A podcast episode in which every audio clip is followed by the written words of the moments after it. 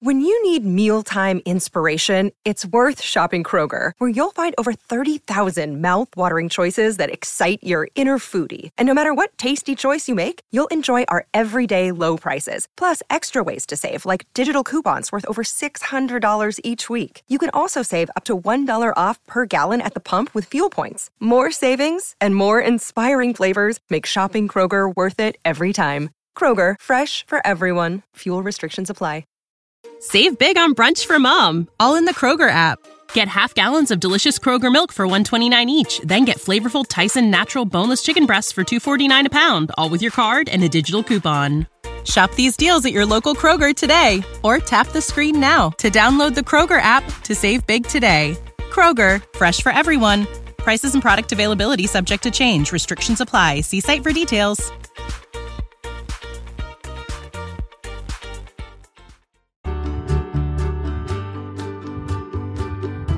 Hello, everyone, and welcome to the Your Village podcast, Parenting Beyond Discipline, the place to learn about all things parenting and get your questions answered.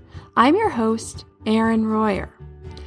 So, it seems like a big topic for discussion these days is kids being unprepared to be adults. 30% of college kids can't even boil an egg, and 52% can't change a tire. Okay, so I still don't know how to change a tire unless it's on my bike. I just called AAA, so maybe that one isn't quite as important. Although I think if I really had to, I could figure it out. I know where the spare is. I can read the directions. I could probably make it happen. But this is a big topic that's going to be a two part episode. So, in this episode, I'll cover some great background information on parenting styles and how they deter from or contribute to raising responsible, independent kids who will become adults. Next week, I'll really get into the meat of expectations by age that will lead to your child flying the nest with the life skills they will need to be independent in place.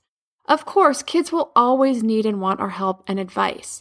They come up against something that will surprise them, and that's okay. But we want to do the best we can so that they are prepared and resilient and can face life's challenges with confidence. I remember one spring day a few years ago, my neighbor was helping me set up my schedule on my sprinkler system when her 16 year old walked all the way over from next door. And our houses are not real close. We're on a cul de sac and she's at the long driveway at the end. So he came over to tell her he was hungry. And the time it took him to do that, he could have made himself his own sandwich. I wanted to ask him if his hands were broken, but it wasn't my place. And she said, Okay, I'll be right there to make you a sandwich. Another mom that I saw as a therapy patient was complaining about her college boys who couldn't even manage to get their own laundry into the hamper and how she was always complaining that she had to pick it up off their floor. When I told her she could set the boundary that if it's not in the hamper, it doesn't get washed. Never mind that I also told her that I thought these young men needed to take full responsibility for washing their own clothes. She looked at me floored and said, I can do that? Then the truth came out that she liked doing their laundry because it made her feel needed. I let her know that as long as she keeps doing it, what incentive do they possibly have to even get the clothes into the hamper? They know she'll keep doing it. Here's the thing. Our job as parents is to prepare our kids for the real world. And there has been a huge trend in kids being pampered into uselessness. They can't cook, do laundry, or many other basic life skills. Many of them have no resilience, no coping skills, and don't know how to go out and grab life by the horns, how to search for a job, how to be mature and adult in an interview and not come across as entitled. I hear corporate CEOs and human resource managers complaining about the job pool among fresh college grads, that they are entitled and whiny and they can't find very many qualified candidates in that bunch, or any willing to buckle down and put in the work required to be a good team player and grow with the company. So First, I think it's important to give some history of parenting. This is in the United States, as this is the culture I know and have studied.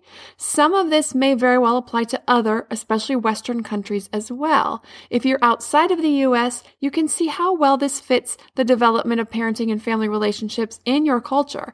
I'd love to hear some feedback or input and or any comparisons or differences from anyone outside the United States. Now, an interest and study of child development and parenting did not start until around the late 1800s, but rather than go back that far, I'll start with the evolution of parenting from the late 1920s. In 1928, a book that became very popular was released called Psychological Care of Infant and Child by John Watson. He proclaimed that children should be viewed as objects to be strictly shaped, molded, and controlled so that they can become efficient tools for society. He strongly encouraged parents to keep children under tight controls and teach a strong work ethic. Parents were advised to give instant discipline, require chores, use threats and aggression, as well as withhold affection to obtain and maintain strict obedience. Any emotions, positive or negative, were considered threats to maintaining proper obedience. Yikes. Now we move into the late 40s and early 50s when a very popular book called Baby and Childcare came out by Dr. Benjamin Spock, who began to really shift the paradigm. What's interesting is it took a while for this shift to happen because in the 50s, the very authoritarian parenting style I described earlier, children were to be seen and not heard, do as I say, and don't ask any questions, was still very much the norm. Now, this would be my grandparents as parents and my parents as children. There was no room for questioning and definitely not for argument. Corporal punishment, spanking, hitting, especially with things like paddles or belts, was commonplace, or washing mouths out with soap or other just as equally undesirable substances were all common parenting practices to keep kids in line through fear. Really, this shift did not start to take place until the 60s. Now, before I discuss this shift, I'm going to share a little bit about the outcomes of this authoritarian parenting style. I cover these styles and outcomes more in depth in the Intro to Discipline class on the website at yourvillageonline.com under the discipline section.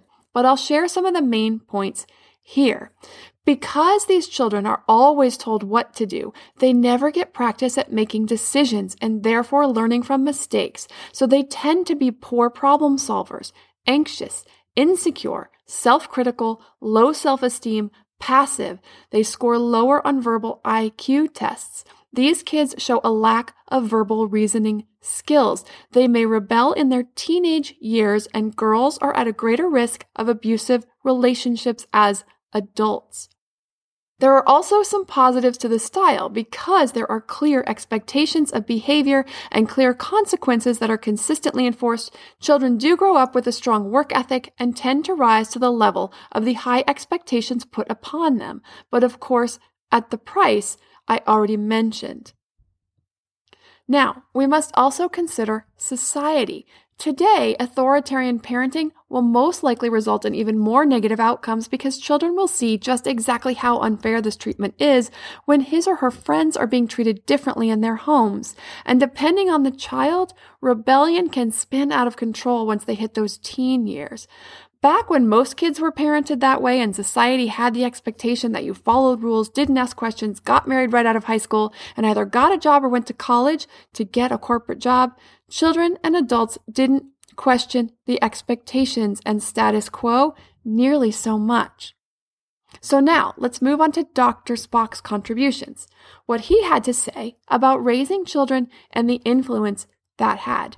Dr. Spock encouraged parents to trust their own parenting instincts rather than work against them, to comfort and console a crying or hurt baby or child.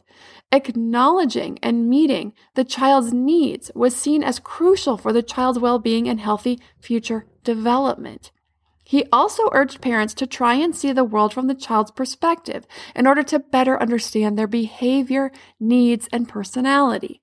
Spock saw it was important in parenting to work with the child to try and understand the reason behind tantrums and disobedient behavior. He also felt discipline was important and had a role. The role was to help shape the child into doing and becoming what he or she is actually capable of doing at a particular age and stage of his or her development. He was a spokesman for what may be called age appropriate discipline. But in the next episode, I'll get into what that means age appropriate expectations and give some ideas and steps to raising responsible, independent kids who will grow up and be ready to handle life, for the most part, once they leave the house. Again, everyone encounters ups and downs, but with strong relationships, kids will always look to their parents for advice throughout their lives. But first, I want to mention another influential scientist that changed the way people parented, and then also discuss what happened next, the next shift in parenting that went too far and ended up with, by and large, a generation of helpless, entitled young adults. As an adult and a mom of a son, both with ADHD, I know navigating the expectations of life with ADHD can be a challenge. But finding the right care and proper tools needed to succeed can be life changing. With the right resources, you can turn your ADHD into your superpower. Done is an online ADHD care platform that can get you all the resources you need to help manage your ADHD online visits, refills, and a 24 7 care team made for you. Starting to take care of your ADHD is as easy as one, taking a one minute free assessment to see if Done can help, two, booking an appointment with a licensed ADHD clinician as soon as today or tomorrow. Three, start receiving ongoing care, enjoy online visits, personalized treatment plan, worry free refills, and 24 7 care. Take a free one minute assessment and book an appointment with a licensed ADHD clinician as soon as the next day. Get continuous care, insurance coverage, and 24 7 care team support with Done for just $79 a month and pharmacy copays as low as $0. Unlock your path to better focus now at get.donefirst.com slash podcast. Done. Turn your ADHD into your strength. This episode is sponsored by ByHeart. By Heart is an infant nutrition company whose mission is simple make the best formula in the world. Using the latest in breast milk science, ByHeart created a clinically proven, easy to digest infant formula that's made with organic, grass fed whole milk, certified clean ingredients, and features a patented protein blend that gets closest to breast milk. Our blend includes the most abundant protein found in breast milk, alpha lac, as well as lactoferrin, the number one protein found in colostrum, along with broken down, partially hydrolyzed proteins.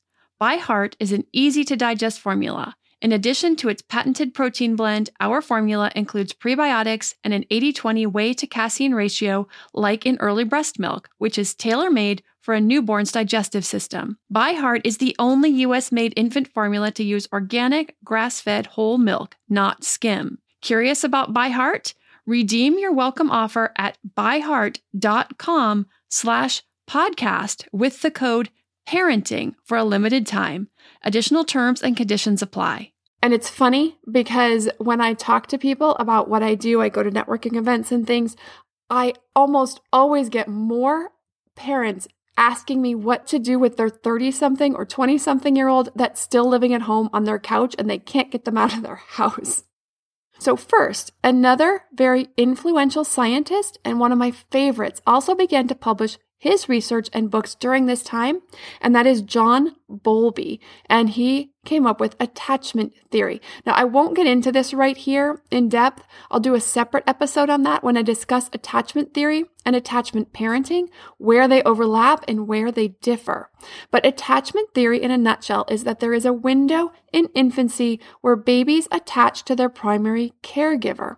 Without this, they can suffer greatly, mentally, physically, cognitively, and emotionally. Now, before you freak out, attachment is a pretty natural and easy process. And unless you are leaving a baby to cry on its own for hours at a time throughout the day and not cueing into its needs for food or holding and bonding, then you will be fine. Attachment disorders are much more common in families where the primary caregiver is suffering from a mental illness such as addiction or depression and is unavailable physically and or emotionally to care for the infant. With that being said, high needs babies are more at risk for attachment issues because they are so needy and it can be overwhelming. My first child was a high needs baby and it was tough. I couldn't put him down for even 30 seconds without him screaming his head off. I remember thinking, I just want to pee or make a sandwich. He did not sleep if he were not being held. My back would get so sore trying to accomplish anything and carrying him around in an infant carrier.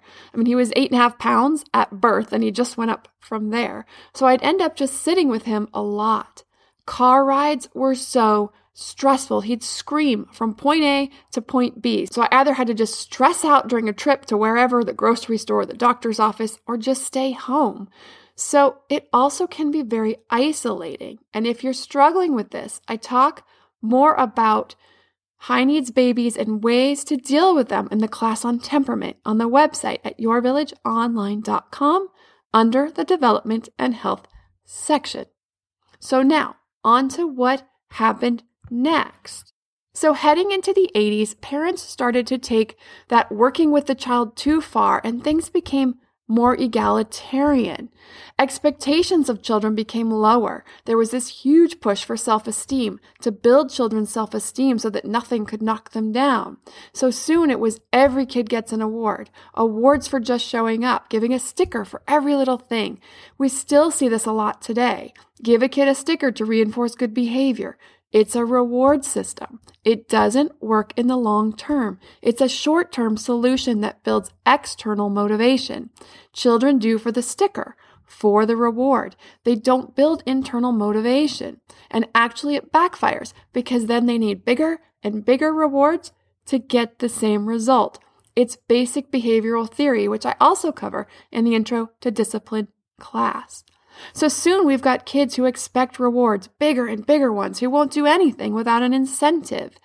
If you're interested in learning more about that, I did an episode on the downside of rewards and punishments, and it's episode number 38. So you can go back and listen to that.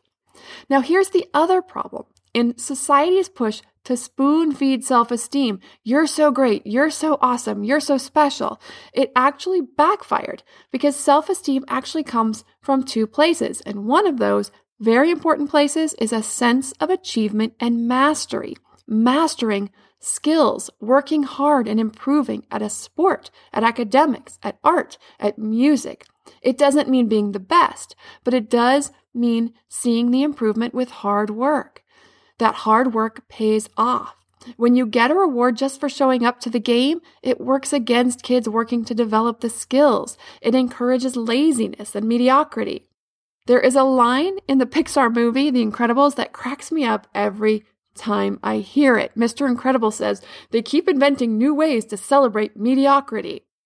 So, this is what we call the permissive parenting style, and it's very common today. And here are some common traits. In these homes, parents have no or very lax boundaries and rules and are generally unable to take a firm stance. These parents may threaten, but rarely, if ever, follow through. Kids are often overindulged, bought toys and presents when they haven't really earned them, when it's not their birthday, before they're really old enough to be able to handle it and take care of it appropriately. Sometimes in these homes, the balance of power is flipped. The kids are in charge. And the parents will often plead with the child to comply with their request. And there are very few, if any, expectations. And obviously, there are some very negative outcomes to this permissive parenting style as well. Because so little is expected of these kids, they grow into adulthood lacking many basic skills. They tend to have issues with social skills. They're unable to cooperate with peers, unable to take direction from adults. Once they are adults themselves, the pattern continues and they have issues with bosses and peers. They lack life skills, responsibility, self discipline, and internal motivation, emotional regulation, so they're impulsive and therefore prone to acting out, which is part of the social skills they never learned. They're overall argumentative. And you may even know adults like this in your life. You may have seen them at work or in your family. These adults feel entitled. The world owes me. They're highly dependent on others, which makes sense for someone who lacks these life skills. They also can struggle with anxiety and depression. They are just generally unhappy adults because they lack self esteem. A big part of building that self esteem, like I said, is accomplishment. If a child never really accomplishes much or only accomplishes in one area but lacks basic skills, then he is incompetent. He may realize this and feel like a failure, and overall, they're generally seen as lazy. So, as we know, Kids need to learn life skills. By the time they leave the house, they need to know how to shop and prep and cook and clean and do dishes and laundry, balance a checkbook, write out a check, make a budget, know what should be included and how to live on that budget, how to delay gratification, to pay for necessities first before the things they want, how to save for something big that they want, how to introduce themselves, shake hands, and hold a polite conversation without looking at their phone. So, next week, I will get into the nuts and bolts of what we should be expecting of our kids by age. What skills should they be able to do and accomplish around the house or generally in life by what ages, and how can we help them get there? Now, if you have a parenting question about this or anything else that you'd like answered, you can send an email to podcast at yourvillageonline.com. Thanks for listening and see you next time.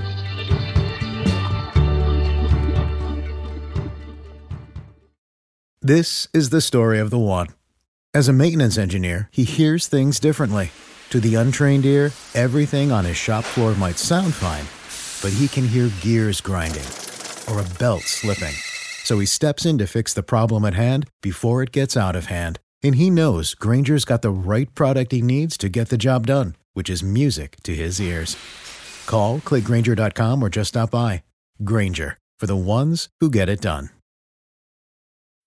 When you need mealtime inspiration, it's worth shopping Kroger, where you'll find over 30,000 mouthwatering choices that excite your inner foodie. And no matter what tasty choice you make, you'll enjoy our everyday low prices, plus extra ways to save, like digital coupons worth over $600 each week. You can also save up to $1 off per gallon at the pump with fuel points. More savings and more inspiring flavors make shopping Kroger worth it every time. Kroger, fresh for everyone. Fuel restrictions apply.